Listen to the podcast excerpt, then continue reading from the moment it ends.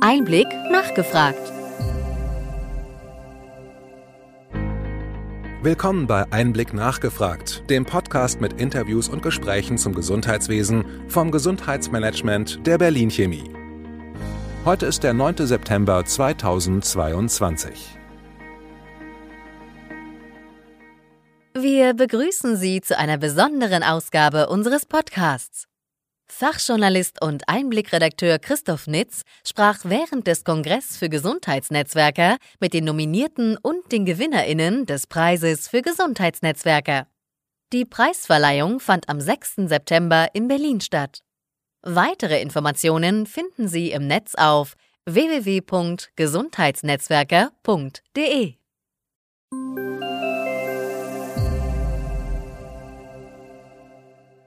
Kölner Herzen atmen durch ist ein Projekt der niedergelassenen Kölner Kardiologinnen und Krankenhauskardiologinnen für die Region Köln.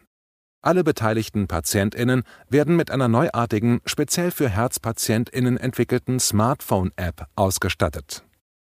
Dr. Detlef Güsan ist Arzt für Innere Medizin, Kardiologie und Rehabilitationswesen am Medizinischen Versorgungszentrum im Rohlshofer Hof in Köln-Poll.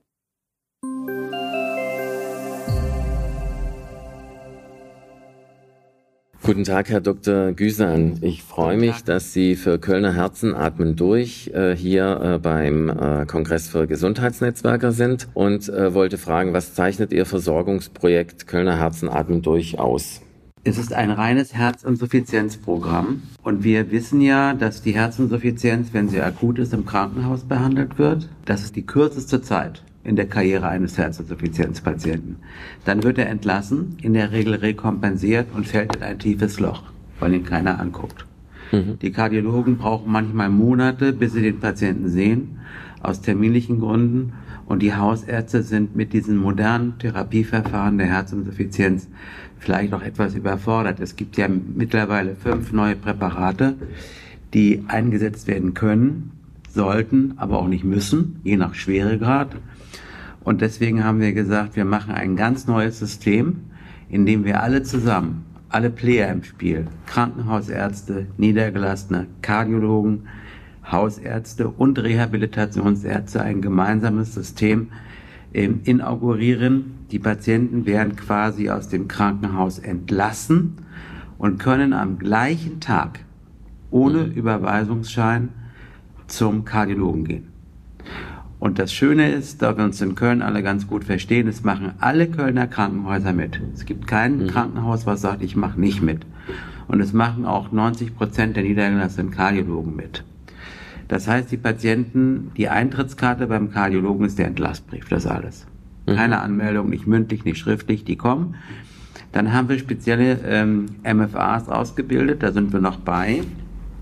Und zwar in Kooperation mit der Uni Köln Uni Düsseldorf und Uni Bonn.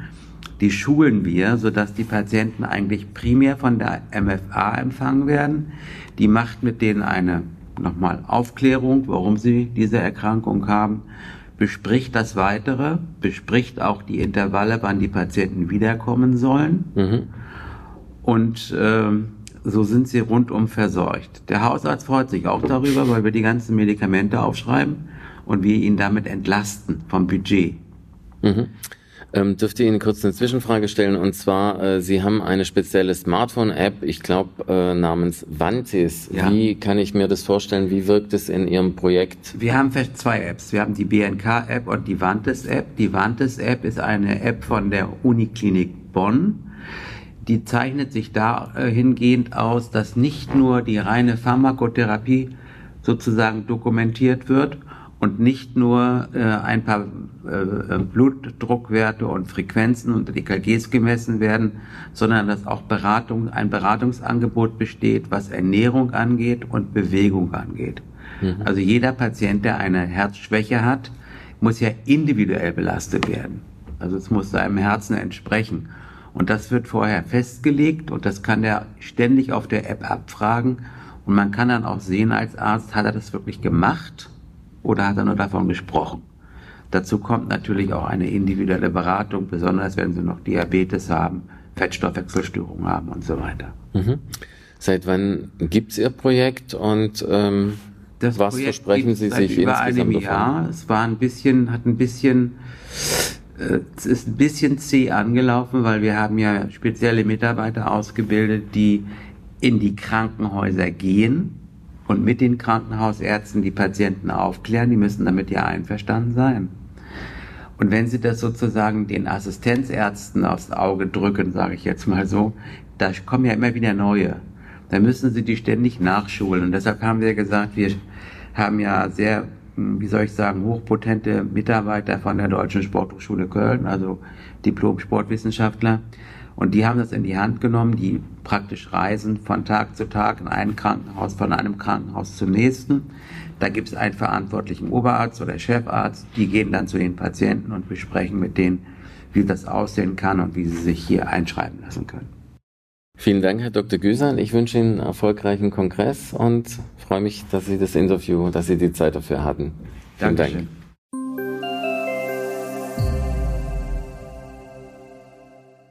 eDerma Solutions Teledermatologie der Zukunft. Ziel ist die flächendeckende Realisierung teledermatologischer Versorgung in Deutschland. Nicht dermatologische Hausärztinnen, Pädiaterinnen, Rheumatologinnen sowie Kliniken werden mit einem Tablet-PC und einer entsprechenden Software ausgerüstet.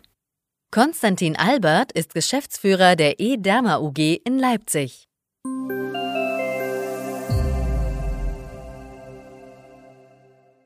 Guten Tag, Herr Albert. Schön, dass Sie Zeit für ein Interview finden. eDerma Solutions, Teledermatologie der Zukunft, ist äh, auf der Shortlist für den Preis der Gesundheitsnetzwerke 2022 zu finden. Sie wollen eine besondere teledermatologische Versorgung in Deutschland mit Ihrem Vorhaben erreichen. Könnten Sie kurz erklären, was das Alleinstellungsmerkmal ist? Genau, ja. Hallo erstmal. Also vielen Dank für die Einladung. Ich freue mich, dass ich hier äh, sein darf und dass ja, ich ein bisschen was über uns, über unser Projekt erzählen kann. Ähm, ja, ich bin Mitbegründer und Geschäftsführer von Ederma. Ähm, das ist eine Firma, wir äh, sitzen in Leipzig und wir haben eine telemedizinische Lösung geschaffen, wie wir Patienten in ganz Deutschland flächendeckend dermatologisch betreuen können. Das heißt, heute wurde auch in den Vorträgen viel erwähnt von strukturschwachen Regionen, von immer älter werdenden Patienten und das haben wir uns zum Ziel gesetzt, gerade in den Regionen, wo keine hautärztliche Versorgung mehr möglich ist oder Patienten, die immobil sind oder wo es überhaupt schwierig ist, äh, mit der dermatologischen, mit dem dermatologischen Netzwerk ähm, und Wartezeiten von sechs bis neun Monaten teilweise auf Patienten äh, dazukommen, haben wir uns zum Ziel gesetzt, zu versorgen. Das heißt, wir haben eine, ein System geschaffen, wo wir quasi per App, per Tablet-PC, ja, das ist in der Regel ein iPad, ähm, Hausarztpraxen, Kliniken, aber auch Rheumatologen, ähm, Kinderärzte, Wundversorger, also ganz viele Kooperationspartner ausstatten können in den Regionen ähm, und die quasi dann den Patienten, wenn der mit einer Hautläsion kommt, mit einer Dermatose kommt, ähm, uns vorstellen können. Ja, das ist ein sogenannter Konsildienst ähm, und äh, dort wird also über unser System beim Patienten eine Anamnese gemacht, ein Fragebogen, es werden Aufnahmen gemacht von den betroffenen Arealen ähm, und es wird zusammen verschlüsselt, datenschutzkonform an uns übermittelt und wir geben dann innerhalb von sieben Tagen oder den Kliniken sogar innerhalb von 24 Stunden dann eine Rückantwort. Das heißt, der behandelnde Arzt ist der Arzt vor Ort, der Hausarzt oder der Facharzt in der Klinik. Ähm, der bekommt einen schriftlichen Befundbericht und eine Therapieempfehlung und kann dann seinen Patienten versorgen, behandeln.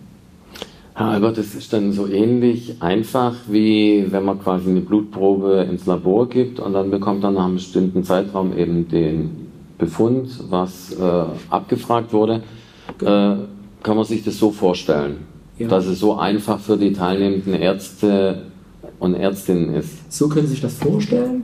Ähm, Und Sie hatten mich ja nach dem Alleinstellungsmerkmal gefragt, also was uns unterscheidet. Ich meine, Telemedizin ist ja schon mittlerweile doch jetzt immer weiter verbreitet, ähm, findet ja meistens statt in Form von Videosprechstunden. Ne? Aber äh, unser ähm, Hauptmerkmal ist eben, dass wir so ein Store- und Forward-Verfahren ähm, bereitstellen, wo wir quasi gar nicht an einen Ort oder an eine Zeit gebunden sind, sie uns Tag und Nacht erreichen, also die Befunde übermitteln können, die Konsilanfragen übermitteln können ähm, oder auch ja, zu Feiertagen ähm, und quasi wir dann zu einer gegebenen Zeit die Befundrückantwort geben und nicht an irgendeinen Ort zu irgendeiner Stunde gebunden sind und zudem die Video- oder die Bildqualität bei äh, diesen normalen Sprechstunden, Videosprechstunden viel, viel geringer ist, als das bei uns der Fall ist. Ne? Also wir dadurch eine viel, viel höhere Bildqualität bereitstellen können. Dann die Frage nach der Reichweite. Ähm, wie äh, Ihr Dienst ist deutschlandweit verfügbar. Ja. Sie haben deutschlandweit schon Kliniken und äh, genau. niedergelassene Ärzte, die da teilnehmen können. Und äh, wie viele Ärztinnen und wie viele Kliniken haben Sie schon für Ihren Dienst gewinnen können? Also so die, die Zahl an Hausarztpraxen, sind ungefähr bei 15 Hausarztpraxen, 15 bis 20. Es ist immer gerade ein bisschen schwierig, das muss ich auch dazu sagen. Noch ist das ja eine privatärztliche Leistung, also eine IG-Leistung, die der Patient selber tragen muss. Ne? Wir sind jetzt gerade dabei und machen uns dafür stark, da ist jetzt auch schon einiges passiert mit zwei KV hier in Deutschland, ähm, das quasi in die Regelversorgung zu bringen. Das ist auch unser Ziel. Ne? Das ist also auch da für jeden Patienten die Möglichkeit das in Anspruch zu nehmen. Also Sie können sich vorstellen, auch in strukturschwächeren Regionen äh, kann sich das auch nicht jeder leisten, jeder Patient. Ne? Und ähm, dadurch ist es auch noch eine geringere Zahl an Praxen. Da könnten wir, glaube ich, viel, viel mehr noch einschließen und viel, viel mehr Patienten noch haben einschließen. Deswegen schwankt es immer so ein bisschen. Dann sagen doch ein paar Praxen, naja, die Nachfrage ist dann doch nicht so groß, die Patienten haben nicht das Geld, sind nicht in der Lage, das hier vielleicht zu bezahlen, was dann sehr schade ist. Ne? Aber das ist so erstmal der Schnitt. Was die Praxen anbelangt, Kliniken haben wir ungefähr fünf Kliniken jetzt eingebunden. Wir haben einen Wundversorger, mit dem wir zusammenarbeiten eine forensische äh, Psychiatrie, ja, können Sie sich auch vorstellen, so Haftpatienteninsassen, die natürlich dann auch nicht von A nach B müssen. Das ist ja sowieso der Vorteil, auch für die Patienten, was ich vorhin sagte, für die Immobilien, dass wir Wege sparen, Zeit sparen, Arbeitsausfälle sparen. Mhm. Abschließende Frage, seit wann äh, sind Sie mit eDerma Solutions am Start und was ist so Ihre Vision, was sind Ihre nächsten Schritte in Ihrem Projekt? Ja, also uns gibt es offiziell seit 2015, haben wir die Firma gegründet. Die Idee liegt länger schon in der Schublade, seit 2010 ungefähr, ähm, weil auch zu dem Zeitpunkt, also spätestens als es Smartphones gab, muss man dazu sagen, haben ganz viele Ärzte Telemedizin betrieben. Ja, uns das vorstellen über WhatsApp-Bilder, hier kannst du mal, hast du mal, ja, schau mal drüber. Das haben wir ja auf einen datenschutzsicheren und professionellen Weg gebracht. Aber da war die Idee schon geboren, Mensch, das muss man doch irgendwie auch anders nutzen können. Ne? Mit vielen Hürden versehen, rechtlich, Datenschutz. Ja, aber das haben wir alles genommen und waren dann 2017 so mit einigen Praxen dann wirklich auch zugange und haben die ersten Patienten dann angeschlossen und kontinuierlich sind wir darüber gewachsen. Ne? Jetzt mit dem Einschluss auch oder der Unterstützung der KV, dass das in die Regelversorgung geht, das ist jetzt der nächste große Schritt, den wir anvisieren, ja, dass wir über die große Breite über äh, die Krankenkassen, über äh, die Zahlung dieser Leistung der Krankenkassen wirklich alle Patienten erreichen können. Das ist so die nächste Vision und das ist auch unser Ziel, worauf wir arbeiten, wo wir uns für stark machen und eben auch solche Chancen hier deswegen auch gerne nutzen, dass wir auch wahrgenommen werden. Ne? Vielen Dank, Herr Albert, für die Zeit, für das Interview und ich wünsche Ihnen viel Erfolg mit Ihrem Projekt. Ja, vielen Dank.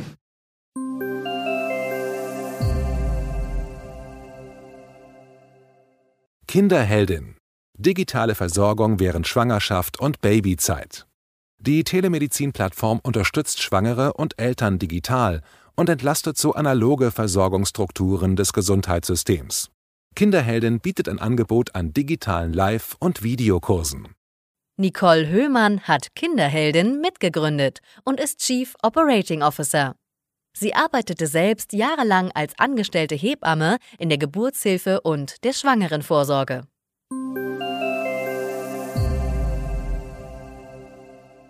Sehr geehrte Frau Höhmann, schön, dass Sie Zeit für ein Interview finden. Mm, Sie sind äh, mit äh, Kinderheldin der digitalen Versorgung während Schwangerschaft und Babyzeit äh, für den Preis für Gesundheitsnetzwerke nominiert auf der Shortlist. Und was unterscheidet Ihre Telemedizin-Plattform von anderen Angeboten und was macht Ihr Angebot so außergewöhnlich? Ja, erstmal vielen Dank, dass ich äh, dabei sein konnte und ich freue mich natürlich über unsere Platzierung auf der Shortlist. Ähm, ja, was macht unser Angebot so besonders? Also in Deutschland muss man einfach sagen, dass äh, die schwangeren Frauen und junge Eltern äh, normalerweise, sage ich mal, von Hebammen betreut werden. Also sobald der positive Schwangerschaftstest vorliegt, kann man mit einer Hebamme in Kontakt treten und wird während der Schwangerschaft und nach der Geburt auch unter der Geburt auch von ihr begleitet. Wir haben aber seit Jahren einen eklatanten Hebammenmangel bei uns in Deutschland. Und ähm, den haben wir mit Kinderheldin versucht zu beheben, indem wir sagen, dass wir über unser digitales Angebot Schwangere und junge Familien mit Hebammen vernetzen. Das war der Grundgedanke. Und ähm, Kinderheldin ist deshalb so besonders, weil wir gemeinsam mit Fachpersonen arbeiten, die bei uns fest angestellt sind, so dass wir auf jeden Fall einen Kontakt zu einer Fachperson, zu einer Hebamme oder auch einer Kinderkrankenschwester oder Physiotherapeutin, mit denen arbeiten wir auch zusammen, in Kontakt treten kann und auf jeden Fall einen Termin bekommt und äh, auch sofort mit einer Hebamme sprechen kann.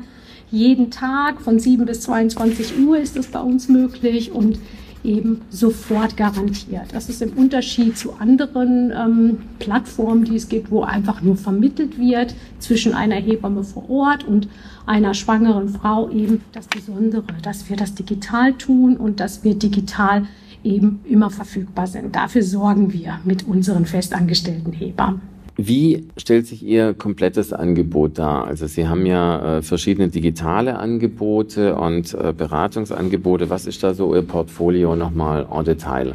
Genau, also wir machen ein Rundum-Angebot, so würde ich das mal nennen, Services auf unterschiedlichen Bereichen. Also unser Kernprodukt, womit wir auch gestartet sind, das ist die Hebammen-Sprechstunde, also täglich, auch am Wochenende und am Feiertag kann man mit unseren angestellten Hebammen in Kontakt treten per Videochat, Chat oder auch per Telefon, je nachdem, wie man es braucht. Ähm, dann haben wir ähm, vor zwei Jahren ungefähr eine ganz große Live-Kursplattform errichtet, wo ganz viele unterschiedliche Fachpersonen Kurse für die Schwangerschaft oder für die Zeit mit Baby für Frauen und Eltern gibt. Also da ist alles dabei, ich sag mal vom Geburtsvorbereitungskurs über Sportkurse bis hin zu Erste-Hilfe-Kursen beispielsweise für Babys.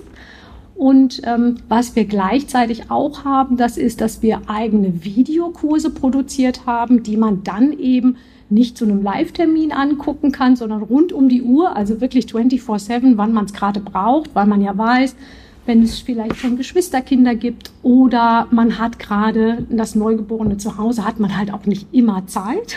Und deswegen ist es so ein flexibles Angebot, wo man sich viele Informationen über Video holen kann. Und wenn man dann noch Nachfragen hat, kann man natürlich die Hebammensprechstunde in Anspruch nehmen, jederzeit.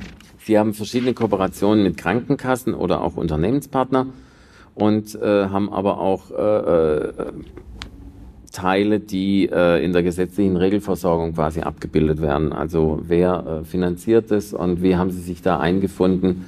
Im Gesundheitswesen ist es ja nicht so einfach, sofort eine Finanzierung zu finden. Absolut, das ist ein langer Weg und wir arbeiten tatsächlich mit vielen Krankenkassen zusammen, was aber auch ein langer Prozess ist. Und wir versuchen natürlich mit unserem Angebot so viele Menschen da draußen wie möglich zu erreichen. Wir haben also auf der einen Seite Kooperation mit Krankenkassen. Da funktioniert das so, dass die Krankenkassen komplett äh, beispielsweise die Hebammensprechstunde für ihre Versicherten übernehmen. Das heißt, da muss man auch nicht in Vorkasse treten oder sowas, sondern wenn man bei einer unserer Kooperationspartner versichert ist, dann kriegt man über diese Versicherung Zugang und kann mhm. äh, die Hebammensprechstunde jederzeit in Anspruch nehmen. Viele Krankenkassen übernehmen auch Videokurse von uns. Das funktioniert genauso. Man kann sich dann einloggen und die Videokurse nutzen. Und äh, eine Krankenkasse, die hat sogar unser Gesamtportfolio im Angebot. Das heißt, da kann man auch unsere Live-Kurse komplett nutzen. Und äh, für den das nicht in Frage kommt, also nicht äh, eine Person, die nicht bei einer unserer Kooperationspartner versichert ist beispielsweise, da haben wir das Ganze als Selbstzahlerprodukt mhm. aufgezogen. Das ist eine Mitgliedschaft, die man dann erwerben kann. Da gibt es einmal monatliche Mitgliedschaften, das heißt, man zahlt einmal pro Monat, kann aber dann alles nutzen, was wir anbieten, also 40 Live-Kurse, über 10 Videokurse und die Hebammensprechstunde. Man kann aber auch ähm, jederzeit diese Mitgliedschaft kündigen. Das kennt man ja von den ganz normalen digitalen Angeboten, dass man sich da nicht lange binden muss. Und äh, wir bieten aber auch für jemanden, der sagt, oh, ich möchte lieber sicherheitsmäßig wissen, dass ich ein Jahr das alles nutzen kann, kann man auch eine Jahresmitgliedschaft abschließen. Also das sind die unterschiedlichen ja, Angebote, die wir mhm. machen und wo wir hoffen, dass wir viele Leute damit erreichen. Mhm. Bei einer Hebamme gehört ja auch viel dazu, dass man eben vor Ort äh, äh ist. Ähm, wie äh, lösen Sie dieses äh, Thema? Genau. Ich äh, selber bin ja auch Hebamme und deswegen sage ich immer, der Hebammenberuf besteht aus zwei Säulen. Die eine Säule, das ist, ich nenne das das Handwerk. Das sind einfach Sachen, da muss eine Hebamme vor Ort eine Frau untersuchen, das Baby anfassen. Das sind natürlich alles Sachen, die digital nicht abgebildet werden und dann gibt oder werden können. Und dann gibt es die einen ganz großen Bereich, den nenne ich mal ganz grob Beratungsfunktion. Der nimmt natürlich bei einer freiberuflichen Hebamme auch viel Zeit in Anspruch. Und den, finde ich, kann man super digital lösen und so die Hebamme vor Ort entlasten, wo man sagen kann, man kann über digital die großen Beratungsthemen über Kinderheldin beispielsweise abbilden und die Hebamme vor Ort hat mehr Zeit und Kapazitäten, ich nenne das mal für das Handwerk sozusagen. Und das ist das, wo wir natürlich auch sagen, gibt es in der digitalen Welt Begrenzungen, klar, weil Untersuchungen können nicht digital stattfinden. Ähm, aber das ist für uns sozusagen die Ergänzung, ähm, die digitale Ergänzung, die das gesamte Gesundheitswesen komplettieren und dadurch auch den Mehrwert bieten für beide Parteien. Mhm. Ja? Frau Höhmann, vielen Dank und weiterhin viel Erfolg mit Kinderheldin und äh, danke, dass Sie Zeit für das Interview sich genommen haben.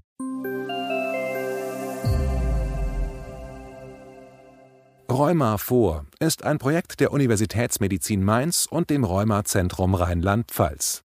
Das Ziel des Projektes ist die Verbesserung der rheumatologischen Versorgungsqualität durch koordinierte Kooperation. Problem: Frühdiagnose von entzündlich-rheumatischen Erkrankungen.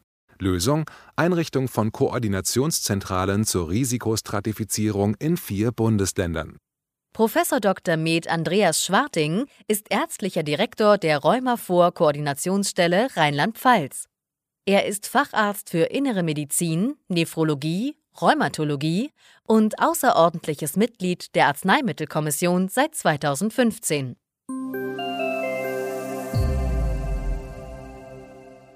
Herr Professor Dr. Schwarting, schön, dass Sie Zeit für ein Interview finden. Sie betreiben von der Universitätsmedizin Mainz zusammen mit dem Rheumazentrum Rheinland-Pfalz das Projekt Rheuma vor. Das äh, war auf der Shortlist für den Preis für Gesundheitsnetzwerke 2022 zu finden.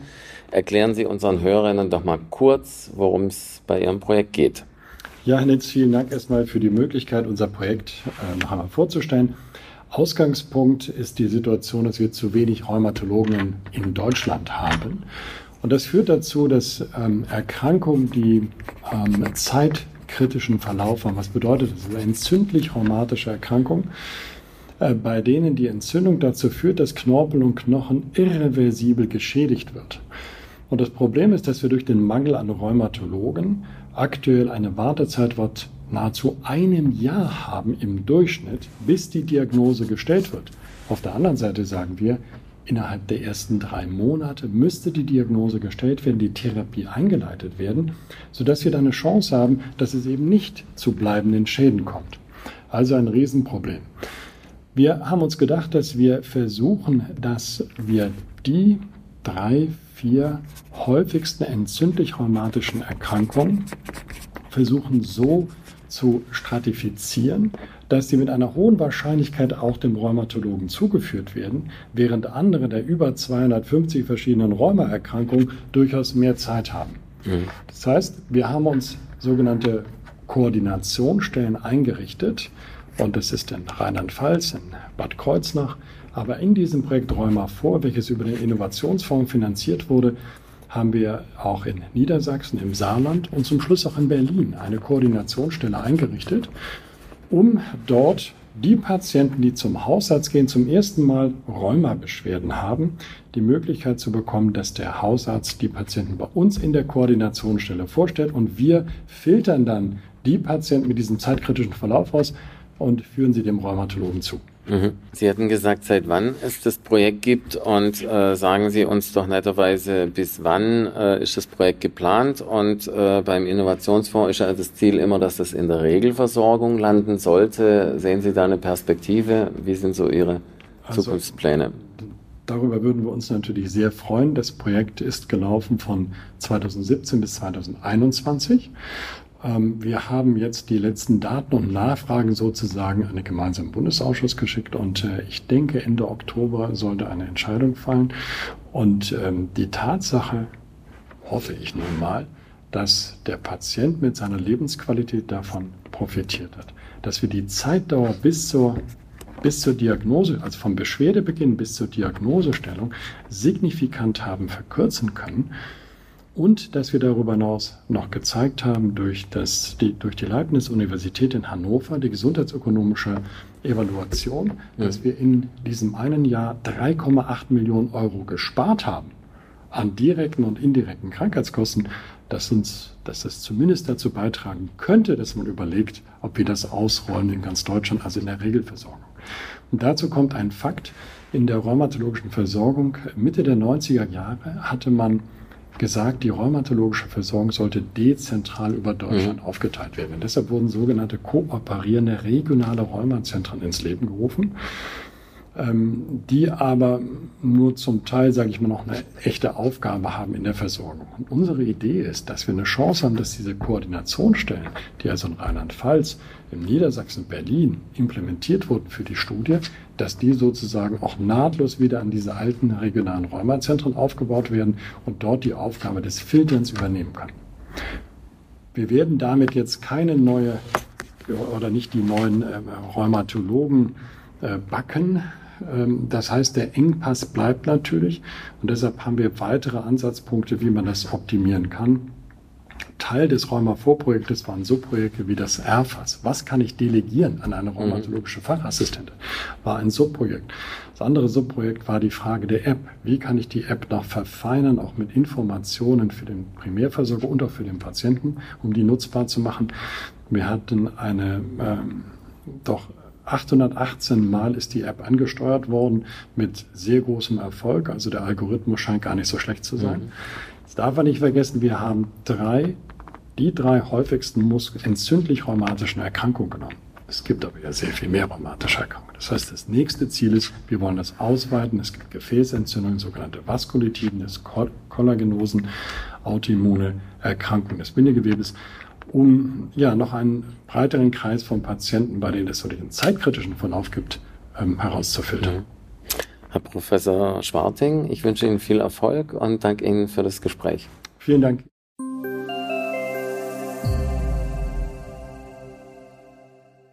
ZAYA, intersektorale Kollaborationsplattform.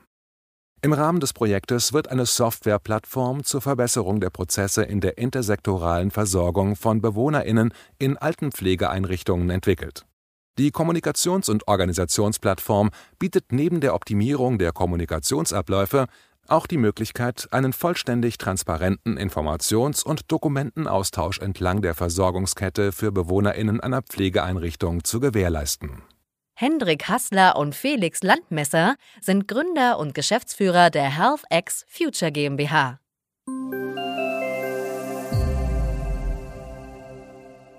Guten Tag, Herr Landmesser. Guten Tag, Herr Hasler. Schön, dass es geklappt hat für ein Interview. Erklären Sie unsere Hörerinnen, was Zaya das intersektorale Kollaborationsplattform-Tool auszeichnet. Ja, wir haben gemeinsam mit äh, einer Altenpflegeeinrichtung und Ärzten und Therapeuten vor Ort ein Tool entwickelt, um die gesamte Kollaboration und Kommunikation ähm, zwischen der Einrichtung und eben den Partnern vor Ort abzubilden. Das heißt, wir können ganz normal kommunizieren. Wir haben aber auch eine strukturierte Art und Weise entwickelt, um so etwas wie Tickets zu erstellen. Ähm, damit, also es ist nicht so etwas wie ein reiner Messenger, äh, sondern eine strukturierte Ticketform. Äh, wir können aber auch kollaborativ arbeiten an gemeinsamen Aufgaben, an Terminen. Ähm, das die gesamte Messenger-Struktur dahinter, denn sowas gibt es auch, ist TV-kompatibel, da nutzen wir das Matrix-Protokoll für. Äh, wir können Dokumente austauschen, können die auch in einer eigenen Patientenmappe ablegen. Sowas, was dann ein EPA wäre. Äh, insofern da ist ganz viel möglich. Mhm. Was ist die Realität bisher und wo setzt Ihr Tool quasi mit dem Lösungsansatz an? Also im Grunde den Mehrwert haben alle Player, alle, die mhm. beteiligt sind. Am Ende die Versorgung der Patientinnen und Patienten wird verbessert, ähm, weil die Pflegekräfte mehr Zeit gewinnen für ihre eigentlichen pflegerischen Tätigkeiten. Ähm, wir verschaffen der Pflege, den Pflegenden selbst mehr Zeit, ähm, indem Telefonate, äh, die nicht stattfinden, Kommunikation, die falsch oder gar nicht stattfinden, abgenommen wird. Äh, auf Arztseite können wir auch da, da dafür sorgen, ähm, dass die Informationen sauber fließen und ankommen. Bei den Therapeuten ist es genauso. Bei den Therapeuten ist es sogar so, dass unsere Lösung, denn das lässt sie auch zu, zu Dokumentationszwecken genutzt wird, ähm, und diese Dokumentation dann entsprechend mit den Pflegekräften und auch den Angehörigen geteilt wird. Mhm. Um das eventuell in einem Satz mal kurz zusammenzufassen, ist es im Grunde äh, jederzeit für jedermann klar, an welcher Stelle stehen wir überhaupt, weil die Informationen entsprechend transparent äh, transportiert werden und auch entsprechend immer ein Status damit versehen ist. Also man weiß zumindest, ist die Information angekommen, äh, ist sie schon gelesen worden, ist sie bearbeitet worden und an welcher Stelle stehen wir überhaupt. Mhm. Ähm, Frau Dr. Otzegowski hat ja in ihrem Grußwort gesagt, dass die äh, EPA, die elektronische Patientenakte, ein zentraler Bestandteil der ab morgen zu erarbeitenden Strategie des BMG sein wird. Ähm, Sie erwähnten eine digitale Patientenakte. Inwieweit ist es dann geplant, dass die Systeme dann äh, Austausch äh, führen können? Äh, also im Grunde ist es so, wir wollen die EPA, so wie sie geplant ist, nicht ersetzen. Wir haben erstmal ein Tool oder eine Lösung bereitgestellt, damit wir arbeiten können. Letztlich so etwas wie ein Workaround, damit die mhm. Dokumente, die Informationen abgelegt werden. Es sind nicht nur Dokumente, sondern wir können auch über einen sogenannten Log Informationen speichern, die dann zum Beispiel für die Dokumentation relevant sind. Insofern, wenn die EPA kommt, so wie man sich das vorstellt, dann würde die möglicherweise auch ersetzt werden. Aber im Grunde wollen wir erstmal eine Möglichkeit überhaupt bieten, mhm. Informationen patientenzentriert abzunehmen. Ähm, seit wann gibt es Ihr Projekt und was sind so Ihre nächsten Meilensteine? Wo soll es hingehen? Kaya selbst gibt es seit 2019. 2019 haben wir angefangen, das zu entwickeln, zusammen mit Partnern im Raum Heidelberg. Ähm, wir haben das Ganze darüber hinaus auch schon weiterentwickelt. Wir sind gestartet äh, mit dem Fokus der stationären Pflege und haben eben entsprechend die verschiedenen Akteure, wie wir vorhin schon gehört haben, rund um die stationäre Pflege im Netz. Ähm, wir gehen jetzt den Schritt weiter, aktuell mit einem weiteren Projekt, das ist im Schwarzwald, äh, in dem wir die Akteure rund um den Patienten in der häuslichen Pflege, also Kontext in der ambulanten Pflege eben vernetzen. Und da ist eben der Fokus der Vernetzung der professionellen Pflege, also der ambulanten Pflege und eben der informellen Pflege. Das sind Angehörige, das sind Nachbarn, äh, um dieses Thema Sorgegemeinschaften da aufzunehmen. Mhm. Ähm, wenn ich es richtig verstehe, sind es jetzt Pilotprojekte und äh, wann wird die Softwareplattform quasi äh, in ganzen Bundesländern oder bundesweit ausgerollt? Also die Plattform, so wie sie da ist, äh, ist genauso auch nutzbar. Prinzip, während wir starten, um das Ganze auch auszurollen. Das Thema, was zuletzt angesprochen wurde, also wie können wir informell Pflegende und professionell Pflegende vernetzen innerhalb von Quartieren oder in Sorgegemeinschaften. Da wird es einen Prototyp Richtung Ende des Jahres geben mit den Pflegeangehörigen und äh, den professionellen Pflegenden. Und auch dann starten wir schon in weiteren Pilotregionen, aber im nächsten Jahr. Mhm. Ihre Firma HealthX Future GmbH, haben Sie neben diesen zwei Projekten, die Sie benannt haben, auch noch andere Dinge in der Pipeline? Woran arbeiten Sie gerade? Ein Thema, äh, das uns immer wieder begegnet, ist das Thema eben Sprache, Sprachbedienung. Wir kommen da im Grunde auch her. Wir haben anfangs äh, Alexa fürs Gesundheitswesen, also einen Smart Speaker, einen Sprachassistenten gebaut ähm, wir haben dieses Thema dann hinten angestellt, da wir das Feedback äh, auf Fachtagungen, wo wir eben unseren Smart Speaker vorgestellt haben, bekommen haben, dass wir im Grunde ein paar Jahre zu weit sind. Wir haben, also die Pflege konkret hat eben viel banalere Probleme, die erstmal gelöst werden müssen. Insofern ist das Thema Sprache insgesamt eins, das uns seit Jahren begleitet und wir eben unsere App grundsätzlich auch sprachbedienbar machen wollen. Und äh, im Kontext Alexa oder Smart Speaker grundsätzlich geht es ja darum, dass Informationen aus gesprochener Sprache erkannt werden können. Das kann ja genauso aus geschriebener Sprache äh, erkannt werden. Das heißt, dass äh, perspektivisch so in den nächsten ein, zwei Jahren eben Funktionalitäten äh, im Kontext KI, dass eben automatisch aus geschriebenem Text beispielsweise eine Aufgabe erkannt wird, die dann äh, einem Patienten oder einem Verantwortlichen äh, vorgeschlagen wird, also dass sie diesem ähm, zugeordnet werden kann oder dass beispielsweise Termine automatisch erkannt werden, entsprechend dann in den Kalender übertragen werden. Mhm.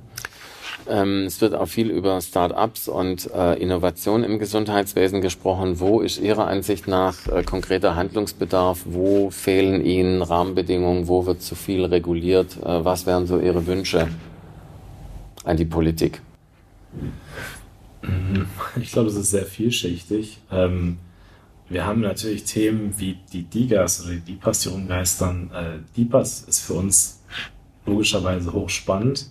Ähm, für ein Startup, unabhängig davon, wie gut es finanziert ist, ist der Aufwand, äh, die Ressourcen, die in diesen ganzen Zertifizierungsprozess reingesteckt werden müssen, extrem hoch. Und ich glaube, da sind gewisse Hürden, die für Startups da sind. Ich glaube, Gesundheitswesen allgemein, wir haben das Krankenhauszukunftsgesetz, die Hürden auch da sind so hoch, dass Startups, wenn sie sich nicht in Konsortien zusammentun, auch da fast kaum beteiligt werden können.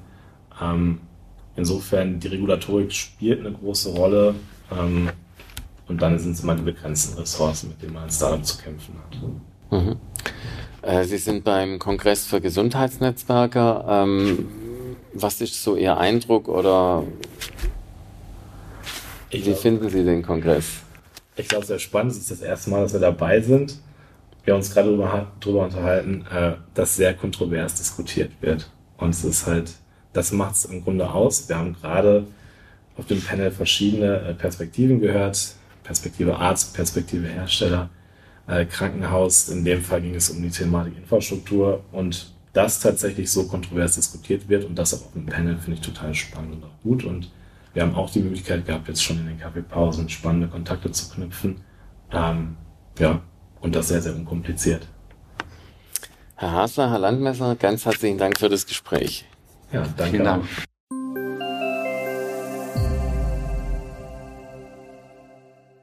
Die virtuelle Herzpraxis ist ein Patientenbegleiter, der den PatientInnen hilft, krankheitsbedingte Herausforderungen zu meistern.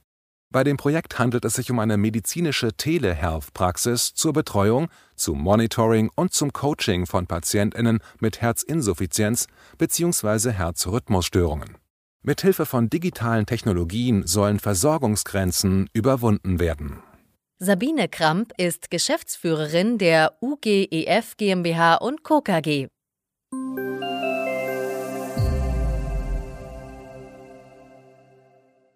Guten Tag, Frau Kramp. Äh, ich freue mich, dass Sie Zeit für ein Interview für den Einblick Podcast finden. Sie sind mit dem Projekt Die virtuelle Herzpraxis äh, auf der äh, Shortlist für den Preis für Gesundheitsnetzwerke in diesem Jahr zu finden. Und wenn Sie unseren Hörerinnen und Hörern einfach mal erklären, was es hinter der virtuellen Herzpraxis, was sich da verbirgt. Ja, wir als Arztnetz in der Region zwischen Erlangen und Bamberg haben uns überlegt, zu diesem neuen Versorgungsbereich nach Paragraph SGB V können wir nicht sagen, wir könnten mitmachen, sondern wir wollen einfach mitmachen. Und somit ist im Bereich Blended Care die Idee entstanden seitens unserer Mitglieder, MitgliederInnen, dass man für Menschen mit Herzinsuffizienz, also chronisch kranken Patienten und oder Herzrhythmusstörungen eine hybride Versorgungsform oder einen Pfad schaffen möchte, um die Lebensqualität wirklich zu verbessern. Und wir konnten aus unserer Region die Firma Procurement gewinnen, die auch mit Siemens Healthcare sehr aktiv ist, um gemeinsam hier einen hybriden Versorgungspfad zu entwickeln in Form von Algorithmen, äh, Bluetooth-fähige Geräte für Patienten. Das heißt, lange Rede, kurzer Sinn, wir arbeiten mit dem Menschen zusammen. Damit verbunden bieten wir Coaching, Handlungsempfehlungen, um chronisch kranke Patienten ja, die Lebenssituation zu verbessern. Ähm, wir wollen damit natürlich definitiv Dekompensationen verhindern. Wir wollen Notfälle reduzieren und haben mit dem Piloten natürlich schon vor einem Jahr gestartet. Ich würde lügen, wenn ich sage, es hat von Anfang an wunderbar geklappt. Mhm. Denn gerade in der Corona-Zeit und Pandemiephase war es schwierig, Patienten zu gewinnen, denn in den Praxen war natürlich, hatte was anderes Priorität. Aber wir kommen voran und wir freuen uns sehr in der Region und natürlich auch außerhalb unserer Region diese Idee vorantreiben zu können. Mhm. Ähm, es ist ja, Ihr Projekt ist eine medizinische Telehealth-Praxis zur Betreuung, zum Monitoring und zum Coaching von Patientinnen äh, mit Herzoffizienz bzw. Herzrhythmusstörung. Was unterscheidet es von der jetzt bekannten Behandlungsform? Also was ist quasi für die äh, Patientinnen und Patienten, die Sie haben, was ist da die Differenz zu dem, wenn Sie zum ganz normalen Kardiologen gehen würden? Mm, ist es so, dass durch die Selbstmitarbeit und durch die Selbstwirksamkeit des Patienten er mit Bluetooth-fähigen Geräten natürlich täglich seine Vitalparameter festhält. Das ist der Unterschied, was sonst vielleicht über Papier oder ein Heftchen passieren kann. Aber der stetige Abgleich mit einem Care Center, das wir hier bei dieser hybriden Versorgungsform dabei haben, nicht täglich geprüft werden können und auch kein Algorithmus sonst dahinter steht. So kann sowohl in der Praxis äh, über ein Webportal als auch beim Patienten selbst und im Care Center, das wir bieten, immer wieder getrackt und gesehen werden. Gibt es hier Abweichungen? Müssen wir reagieren, sodass sofort ein Kontakt natürlich hergestellt werden kann zwischen Patient und seinem Hausarzt. Dazu kommt natürlich, dass es auch für Patienten hilfreich sein kann, die in Altenheimen, Pflegeheimen sind mhm. und das Pflegepersonal entsprechend natürlich mit einem Webportal das überprüfen kann und schneller entscheiden kann, ob zum Beispiel eine Medikation verändert werden muss und somit vielleicht auch eine Krankenhauseinweisung verhindert werden könnte. Ähm, Sie sprachen von verschiedenen Tools. Äh, sind die jetzt, sagen wir mal, für die Patientinnen und Patienten einfach zu bedienen? In dem Fall geht es schlichtweg um Vitalparameter wie Blutdruck messen, genau. äh, Sauerstoffsättigung im Blut, Herzrhythmus, äh, Gewicht, sehr, sehr wichtig. Ähm, diese Dinge sind leicht zu erheben und natürlich mit Bluetooth-fähigen Geräten noch leichter umsetzbar. Und äh, beim Blutdruck interessiert mich, kann das ein Patient, eine Patientin auch alleine Selbstverständlich. Ja. Genau. Es kann die klassische Blutdruckmessung natürlich genau. stattfinden genau. oder mit Bluetooth-fähigen Geräten. Wir arbeiten hier mit der Firma Boyer zusammen und können hier natürlich auch zu reduzierten Preisen ein Paket zur Verfügung stellen. Jetzt in der Pilotphase stellen wir es natürlich kostenfrei zur Verfügung. Frau Kramp, meinen Sie, dass ein Projekt wie die virtuelle Herzpraxis da quasi Beispiel geben kann, wie man in Zukunft äh, äh besser versorgt, äh, ohne äh, dass man überall Fachärztinnen und Fachpersonal vor Ort hat? Das ist das, was wir uns natürlich gemeinsam mit unserem Partner Procurement wünschen würden. Wir sind auch so ein bisschen über unsere Grenzen schon hier rausgegangen. Partner in Nürnberg sind schon hier mit aktiv. Also das ist das, was es natürlich ja, erstrebenswert wäre. Es gibt natürlich schon andere hybride Versorgungspfade, die im Bereich Herzinsuffizienz und Herzrhythmusstörungen aktiv sind. Wir glauben aber zu wissen, dass unsere Form mit Procurement gemeinsam mehr anbietet, sprich das Coaching, die Bewegung fördert und eben die Selbstwirksamkeit des Patienten äh, unterstützt. Also Bring Care Home ist das Motto und es sollte natürlich nicht nur in der Region zwischen äh, Erlangen und Bamberg stattfinden. Mhm. Ähm, was sind Ihre nächsten Schritte? Also Sie hatten ja gesagt, Sie sind seit einem Jahr mit dem Projekt am Start. Äh, wie lange ist die Projektphase geplant und was sind so Ihre nächsten Meilensteine, die Sie ins Auge gefasst haben? Da würde ich am liebsten jetzt unsere Kardiologen und Hausärzte mit einbinden. Da sie aber gerade nicht hier an Bord sind, möchte ich vertretend äh, kommunizieren, dass es natürlich das Ziel ist, vielleicht hier im Bereich TMZ noch aktiv zu werden, eine DIGA noch umsetzen zu können. Auch das ist in Planung. Und letztendlich kann diese Variante, diese virtuelle Herzpraxis auch mal für Diabetes kranke Patienten stehen, für andere chronische Krankheiten oder als Netz-App ähm, fungieren. Denn jeder Patient hat mit dieser Variante die Möglichkeit, all seine Dokumente auch zu hinterlegen und leichter natürlich dann die Kommunikation intersektoral ja, transparent zu machen. Also wir wollen weitermachen und wir wollen uns natürlich erweitern. Mhm. Frau Gramter kommt Ihnen ja entgegen. Heute Abend werden neue Produkte von Apple vorgestellt und äh, die Apple Watch ist ja speziell äh, inzwischen ein Gesundheitstool geworden. Das heißt also, dass äh, Gesundheit als Thema auch im Verbrauchermarkt ankommt, hilft Ihnen natürlich auch bei der Akzeptanz für Ihre Lösung. Absolut, denn EKG-Messung ist ja auch das Ziel, kann natürlich auch mit Variables von anderen Herstellern oder individuellen Herstellern mit eingebunden werden. Perfekt. Äh, noch eine Frage zum Kongress für Gesundheitsnetzwerke. Wie hat Ihnen äh, das Ganze bisher gefallen? Haben Sie so eine Einschätzung vielleicht nach dem ersten Tag? Oh ja, ähm, ich bin ganz euphorisch. Erstens natürlich die Räumlichkeiten, der Blick aus dem Fenster äh, bringt intrinsische und extrinsische Motivation mit sich.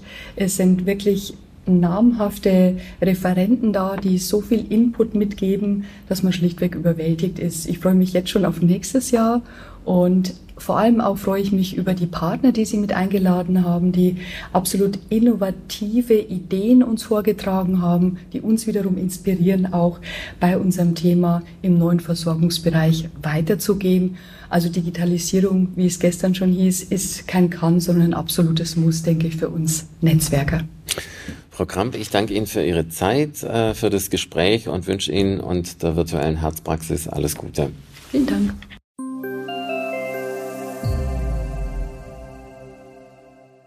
Get Sleep, ein Online-Therapieprogramm. Ziel von Get Sleep ist die Verbesserung der Versorgungsqualität und Versorgungseffizienz für die betroffenen Personen sowie die Behebung des Versorgungsdefizits. Das dreistufige sektorübergreifende Stepped Care Modell beinhaltet neben hausärztlicher Erstversorgung und fachmedizinischer Behandlung ein Online-Training, das über die bisherige Regelversorgung hinausgeht. Dr. Hanne Horvath ist Founder und Chief Commercial Officer bei Hello Better Get On Institut für Online-Gesundheitstrainings GmbH.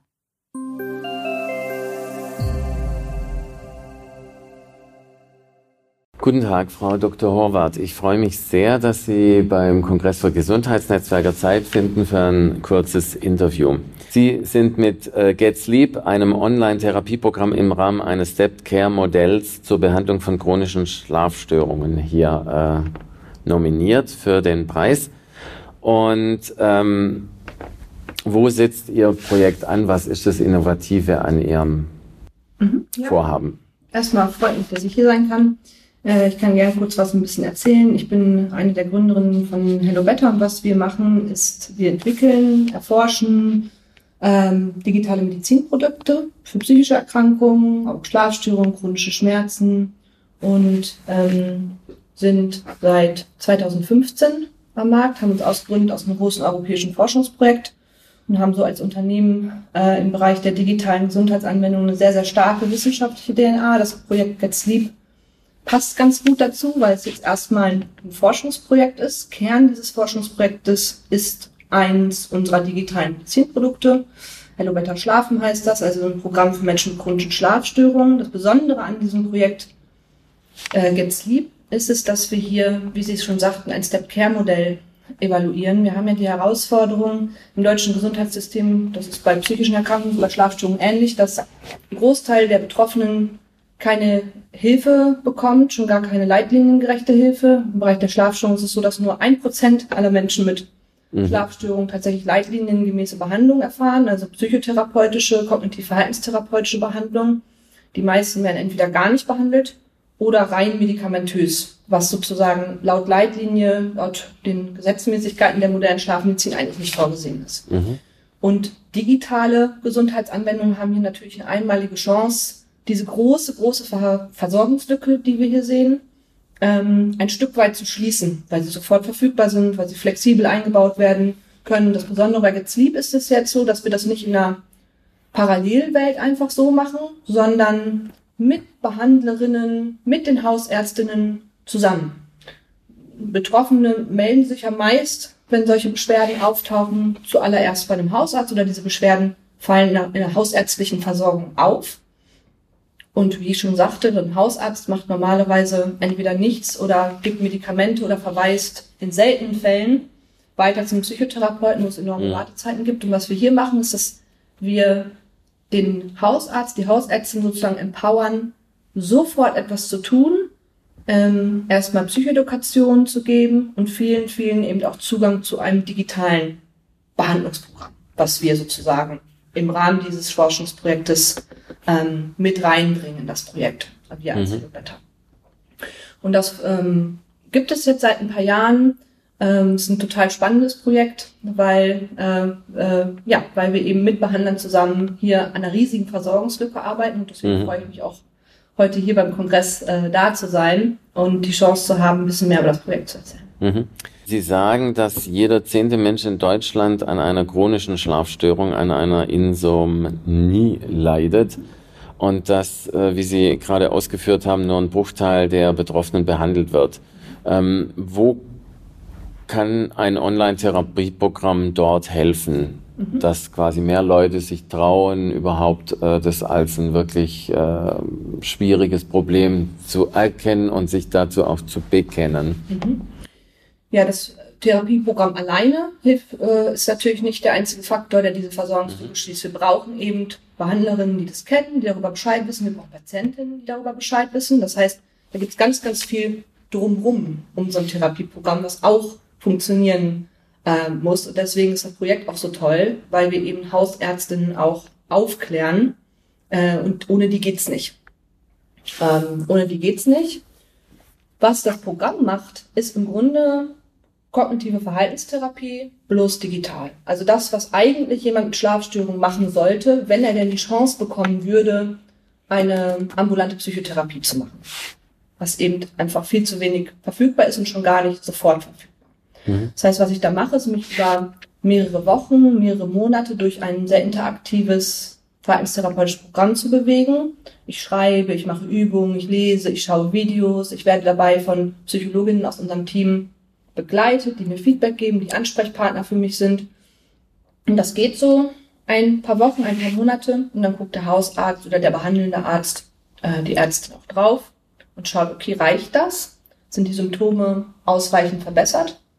Mm, oder brauchst du noch eine intensivere schlafmedizinische Versorgung, die aber nur mhm. in einem Bruchteil der Fälle dann überhaupt noch nötig ist? Und das ist das mhm. Step Care äh, gemeint ist. Also erstmal ist es ein Empowerment von Patienten und Ärztinnen, aber es muss eben auch bekannt sein. Und der Preis oder so ein Kongress trägt natürlich auch dazu bei, weil es hilft uns alles nichts, wenn es das nur gibt, aber niemand ähm, äh, davon erfährt. Mhm. Könnten Sie nochmal die drei Stufen Ihres äh, Modells äh, genauer erklären? Ja, gerne. Also es gibt natürlich Menschen mit sehr, sehr leichten Schlafproblemen, sage ich mal eher wo eine reine Psychoedukation, sprich eine Aufklärung über die Symptomatik, mhm. zusammen mit einer hausärztlichen Versorgung möglicherweise ausreicht. Wir glauben, dass das bei vielleicht zehn Prozent der Menschen mit Schlafproblemen der Fall ist. Ein Großteil, wir glauben bei ungefähr 85 Prozent, die brauchen aber eigentlich so eine kognitiv-verhaltenstherapeutische Behandlung ihrer Insomnie. Das leistet dann dieses sehr intensive Online-Programm, dieses Medizinprodukt. Und dann gibt es wiederum fünf bis zehn Prozent, wo das nicht ausreicht, die ambulant, möglicherweise sogar stationär, eine weitere, auch vor Ort oder Face-to-Face-Behandlung brauchen. Ähm, und das entscheidet sich dann sozusagen im Verlauf dieses Projektes. Behandlungsplans, würde ich es mal nennen. Frau Dr. Horvath, vielen Dank, dass Sie Zeit für das Interview gefunden haben. Ihnen weiter mit Hello Better und äh, mit dem Projekt Get Sleep viel Erfolg und äh, danke, dass Sie da waren. Vielen Dank.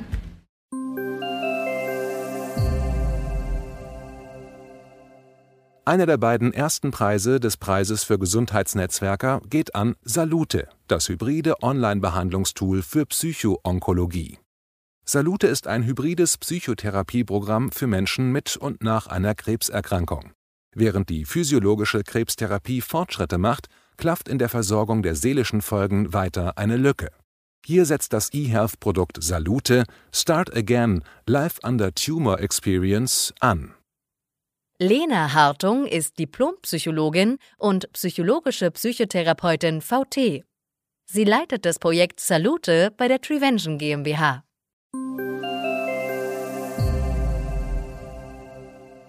Frau Hartung, schön, dass Sie Zeit für ein Interview finden. Sie haben mit Salute, dem hybriden Online-Behandlungstool für Psychoonkologie, einen der beiden ersten Preise beim Preis für Gesundheitsnetzwerke in diesem Jahr gewonnen. Mhm. Und erklären Sie doch unseren Hörerinnen und Hörern kurz, äh, worum es bei Ihrem Projekt Salute geht. Ja, sehr gern. Nochmal herzlichen Dank an dieser Stelle. Wir haben uns sehr gefreut und freuen uns noch immer.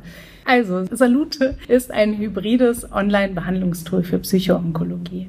Dabei geht es darum, dass wir einerseits digitale Module zur Verfügung stellen, 13 an der Zahl, ähm, mit denen äh, der Patient, die Patientin ähm, in eigener Zeit ähm, therapeutische Schritte schon durchlaufen kann ähm, und dann alle zwei Wochen wird dazwischen immer ein Einzelgespräch mit einem Psychotherapeuten, äh, mit einer psychoonkologischen Zusatzausbildung durchgeführt ähm, und sozusagen den roten Faden bilden die ähm, Module, über die spricht man dann auch inhaltlich und die bauen auch inhaltlich aufeinander auf. Ähm, dadurch wird eben eine strukturierte und aber auch individualisierbare Behandlung möglich gemacht ähm, mit eben dieser Spezialisierung auf Krebserkrankte.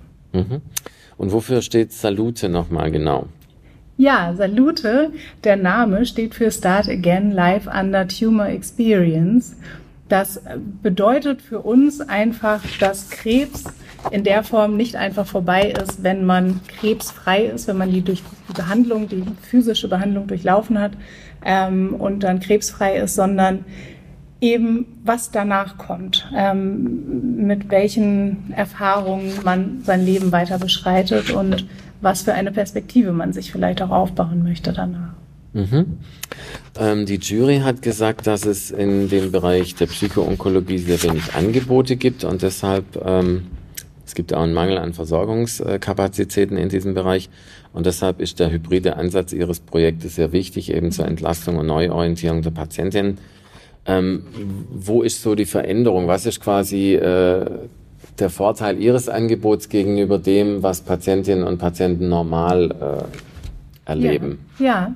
Also der Status quo aktuell ist ja, dass äh, Patientinnen ähm, sich sozusagen aussuchen können, ähm, gehe ich jetzt zu niederfrequenten Sitzungen mit einem Psychoonkologen, ähm, vielleicht noch aus der Behandlung in, in der Klinik. Ähm, das ist aber auch nicht für immer möglich. Ähm, oder setze ich mich auf eine der langen Wartelisten bei einem niedergelassenen Psychotherapeuten, der dann mhm. aber möglicherweise auch nicht ähm, die Zusatzqualifikation für Psychoonkologie hat.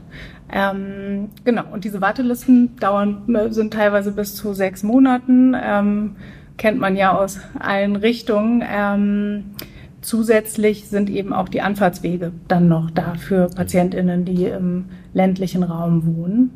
Ähm, und Salute eben verkürzt diese Wartezeit auf aktuell circa zwei Wochen äh, und äh, macht es so möglich, auch dann nicht, wenn man äh, mobilitätseingeschränkt ist, vielleicht auch noch als Nachwirkung der Behandlung oder Erkrankung, äh, macht es auch möglich, das von zu Hause aus zu machen.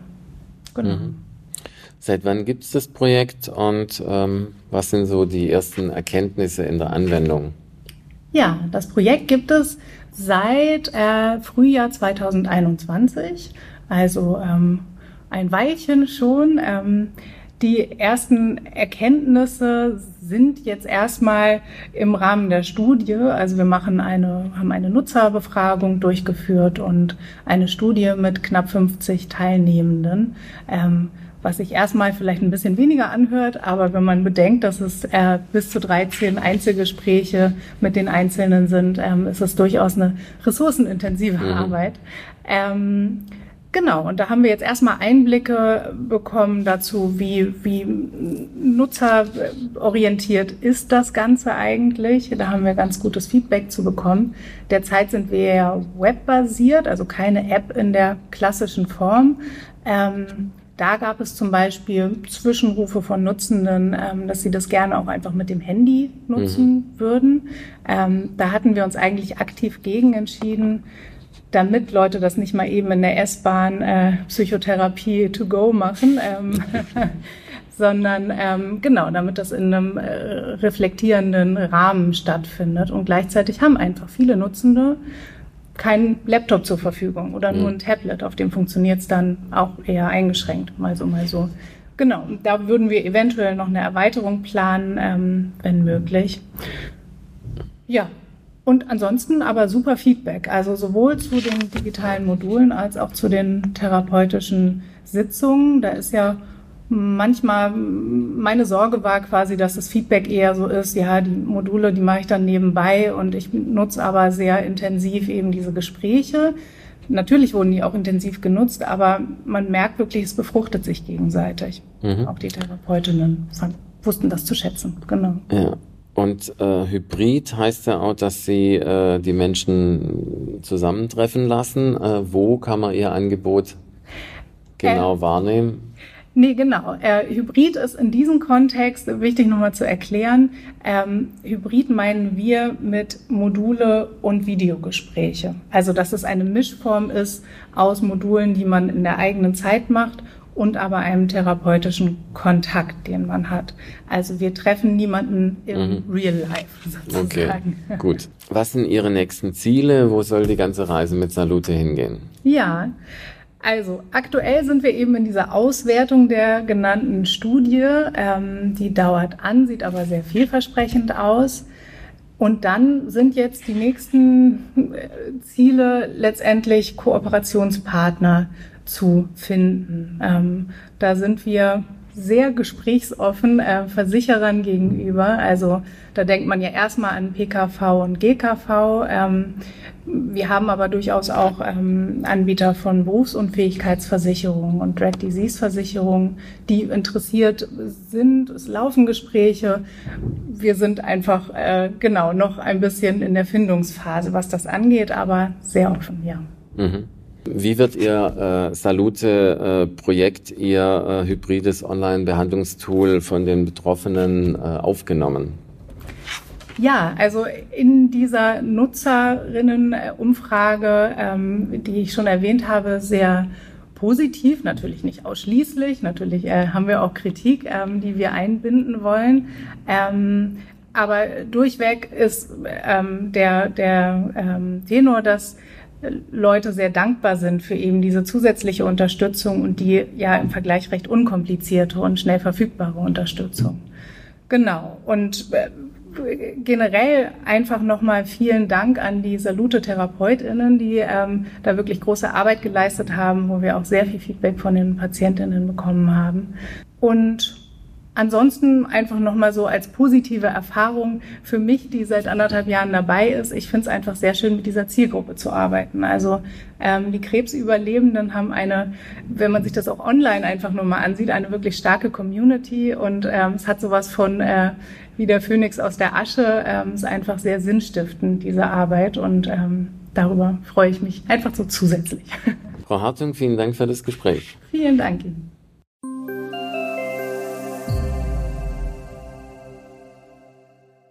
Aktiv nach Covid-19 erhielt den zweiten ersten Preis beim Preis für Gesundheitsnetzwerker.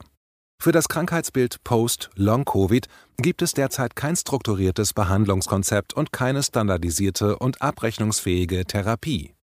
Um betroffenen PatientInnen ein Behandlungskonzept anzubieten, wurde das Modul Aktiv nach Covid-19 in einen bestehenden integrierten Versorgungsvertrag aufgenommen es sieht strukturierte und koordinierte Behandlungsprozesse vor, die eine individuelle Anpassung an das jeweilige Beschwerdebild ermöglichen.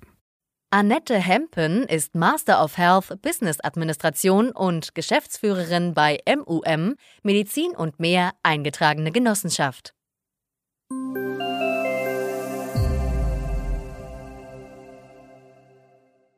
Guten Tag, Frau Hempen. Ich freue mich, dass Sie für das Projekt Aktiv nach Covid-19 hier beim Kongress für Gesundheitsnetzwerker zum Interview äh, gekommen sind und wollte kurz fragen, was zeichnet Ihr Projekt äh, aus? Ja, erstmal herzlichen Dank für die Einladung. Wir freuen uns, dass wir dabei sein können und dass wir auf der Shortlist sind. Das ist natürlich eine tolle Sache.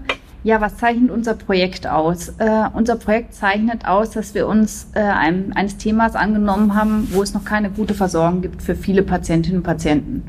Und wir eben da eine Lücke versuchen zu füllen mit unserem Projekt. Mhm. Und ähm, es wird ja viel davon gesprochen, dass Post- oder Long-Covid eben äh, ja unterschätzt wird und dass äh, das auch ein sehr komplexer und langwieriger Krankheitsverlauf ist Wo genau setzt Ihr Projekt da an? Wir kümmern uns um Patienten, die zunächst äh, bei unseren Ärztinnen und Ärzten im Netzwerk ähm, vorstellig werden, sprich erstmal nach einer Akutphase der Infektion und dann nicht so richtig auf die Beine kommen, also direkt am Anfang.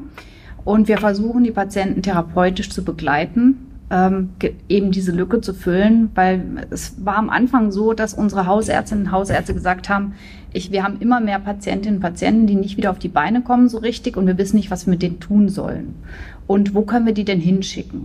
Und dann haben wir festgestellt, dass es da eigentlich keine guten Versorgungsangebote gibt.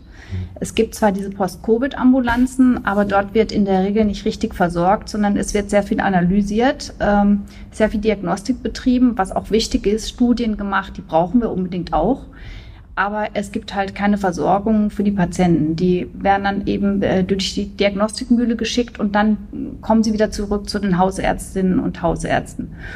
Ja, und dann haben wir gesagt, da müssen wir uns was überlegen und haben ein Konzept entwickelt, wie wir diese Patienten eben begleiten.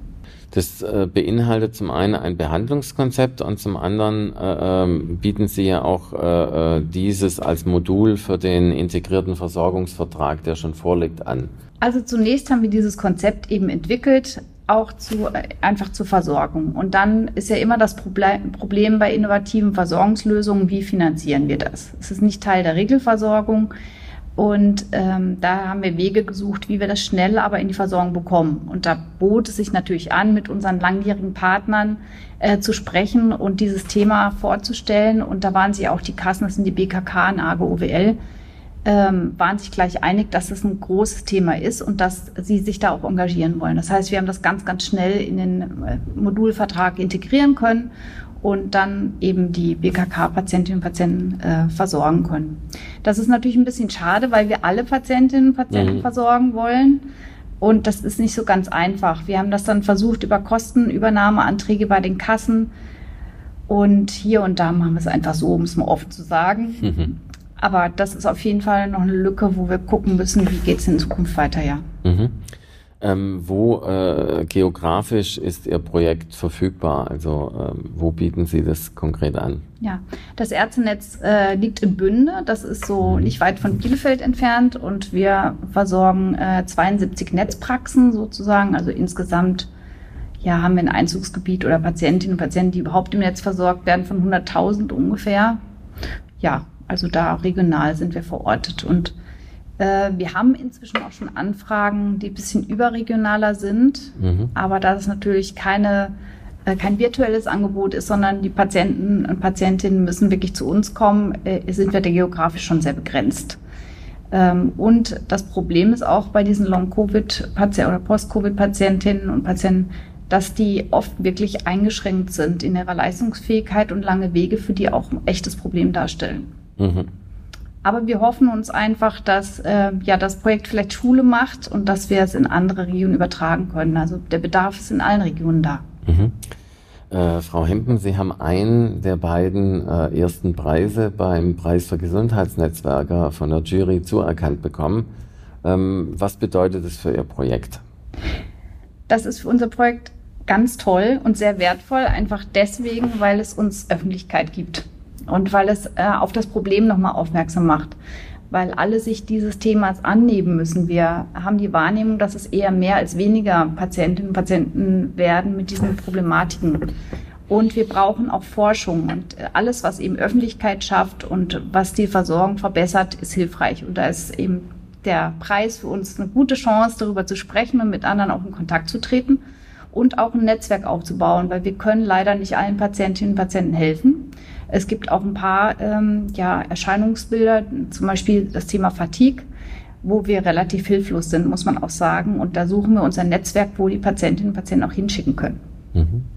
Frau Hempen, vielen Dank. Ich wünsche Ihnen weiter Erfolg mit Ihrem Projekt und auch sonst mit äh, für Medizin und mehr der Genossenschaft und wünsche Ihnen einen schönen Kongress. Ja, herzlichen Dank.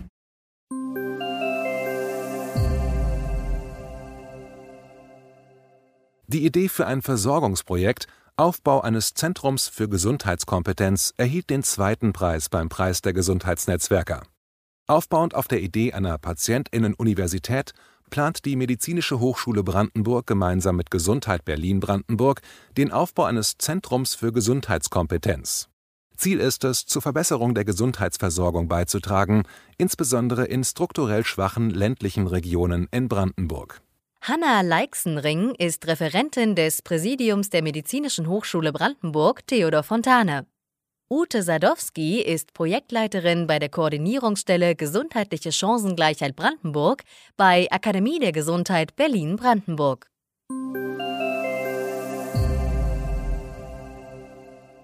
Guten Tag, Frau Sadowski. Guten Tag, Frau Leixenring. Ich freue mich, dass Sie äh, hier äh, beim äh, Kongress für Gesundheitsnetzwerke mit äh, Ihrer Idee für ein Versorgungsprojekt Aufbau eines Zentrums für Gesundheitskompetenz dabei sind. Wenn Sie sich kurz vorstellen vor unserem Gespräch, dann wissen unsere Hörerinnen auch, mit wem Sie es zu tun haben. Ja, sehr gerne. Mein Name ist Ute Sadowski. Ich bin von Hause aus Diplomsoziologin und Mitarbeiterin bei Gesundheit Berlin-Brandenburg, der Arbeitsgemeinschaft für Gesundheitsförderung in Berlin und Brandenburg und leite dort die Koordinierungsstelle Gesundheitliche Chancengleichheit im Land Brandenburg. Mein Name ist Hanna Leixenring. Ich bin Referentin des Präsidiums an der Medizinischen Hochschule Brandenburg Theodor Fontane und bin dort die Projektkoordinatorin für das Projekt Zentrum für Gesundheitskompetenz.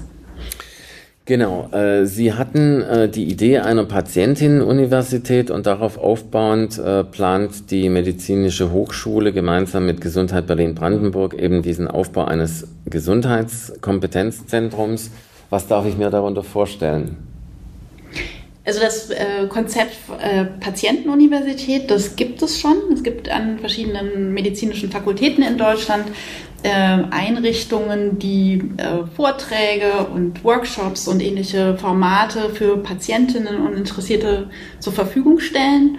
Und wir haben diese Idee aufgenommen und haben äh, überlegt, wie wir sowas für Brandenburg entwickeln können, das in besonderer Weise dazu beiträgt, die Gesundheitskompetenz zu fördern und ähm, wie wir damit nicht nur spezielle Patientinnengruppen ansprechen können, sondern eigentlich die Bevölkerung insgesamt.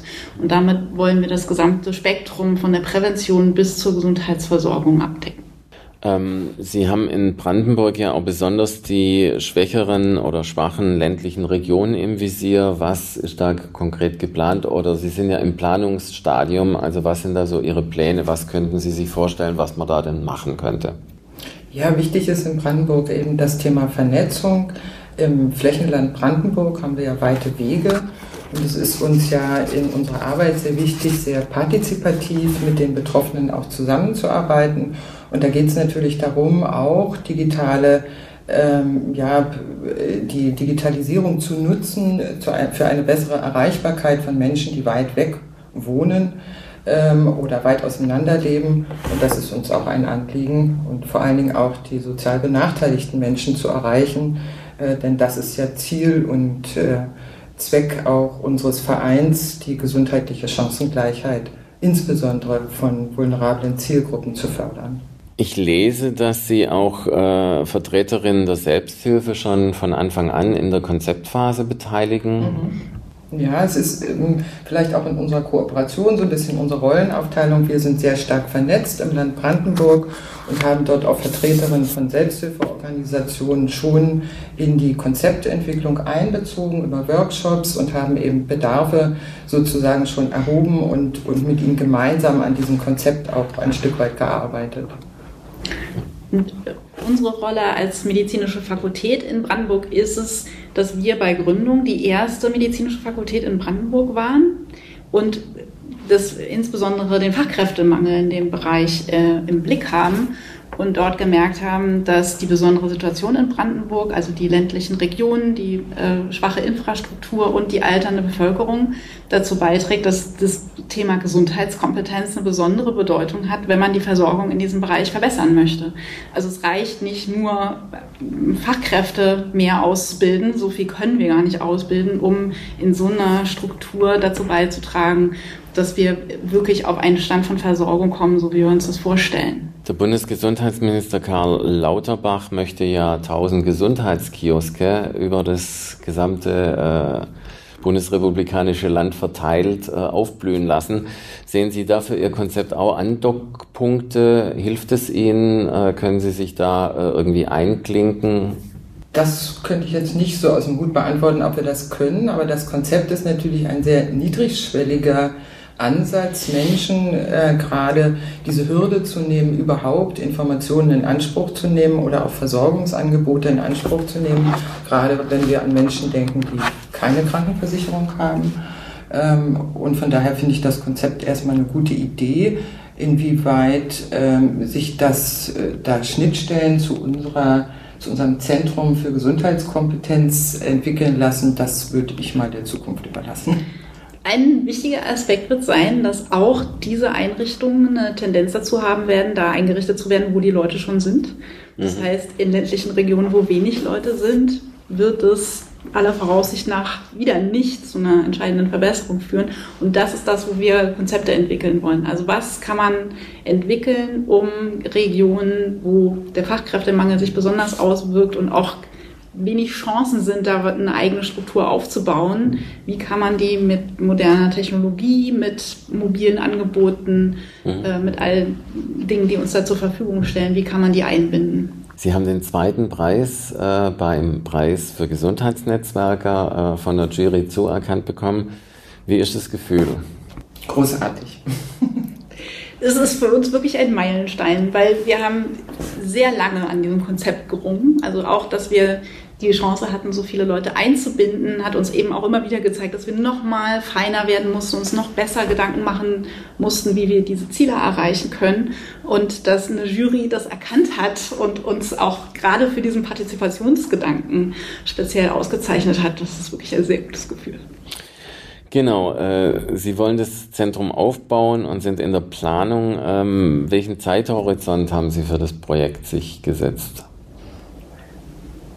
Also vom Zeithorizont her wird es so sein, dass wir schon Modul für Modul sehr langsam aufbauen wollen und nicht mit einmal alles, sondern das wirklich als Prozess sehen.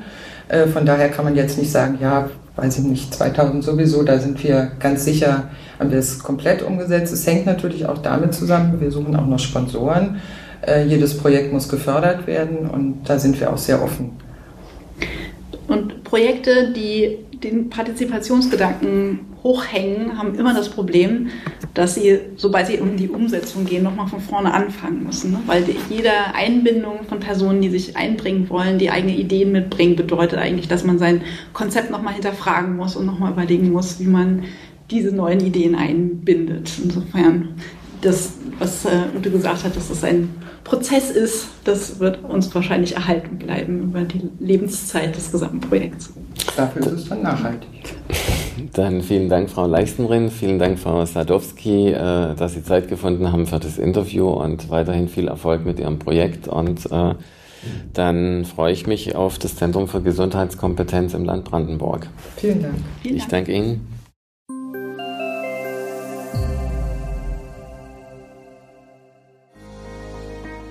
Wir hoffen, dass Ihnen diese Ausgabe von Einblick nachgefragt gefallen hat. Bitte schicken Sie uns gerne Anregungen und Fragen an gesundheitsmanagement at berlin-chemie.de. Sie finden unsere Kontaktdaten auch in den Show Notes. Wir empfehlen Ihnen für den schnellen Überblick der Trends im Gesundheitswesen unseren wöchentlichen Einblick-Podcast sowie unseren Einblick-Newsletter. Alles im Netz unter einblick-newsletter.de.